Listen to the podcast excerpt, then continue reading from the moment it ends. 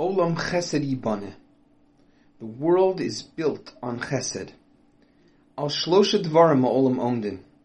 On three things does the world does the world stand: Al Torah, Val Avoda, Val Gemilas Chasadim. The world stands on Chesed. Hashem built the world through Chesed. We often think of Chesed as something that's nice. It's a nice thing to do. A person should have ben adam l'chavera. He should care about other people and therefore he should treat other people nicely. But what does it mean? What are Chazal telling us when they're telling us al shloisha olam that Chesed is one of the pillars of reality, that Hashem is olam Chesed yibane, He built the world out of Chesed. Rav Aryeh Kaplan has a very fascinating idea. We know of the concept of the sefiros, or the different midos, the different attributes that HaKadosh Baruch Hu used to engage and interact with the world. And often we think about those attributes and we look at them as those are attributes sort of that Hashem has or that Hashem is expressing. But why is that important for me to know? Well, the answer is that if we want to connect to Hashem, what does it mean to connect? See, in the physical world, to connect is to be close in physical proximity. But how do you to connect to something in the spiritual world? Well, the answer is the proximity in the spiritual world is determined by likeness. When we are like something else, then we are said to be close to it, or dovik, or attached to it.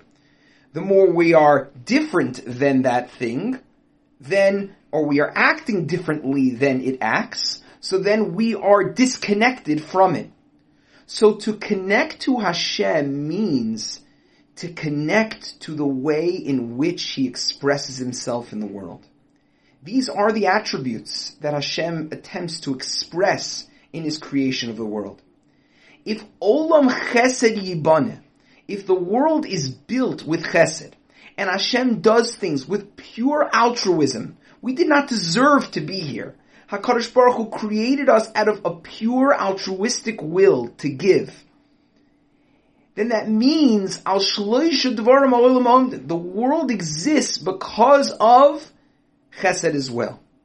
Because the way in which we attach to Hashem is by expressing the very midos that Hashem used to create the world.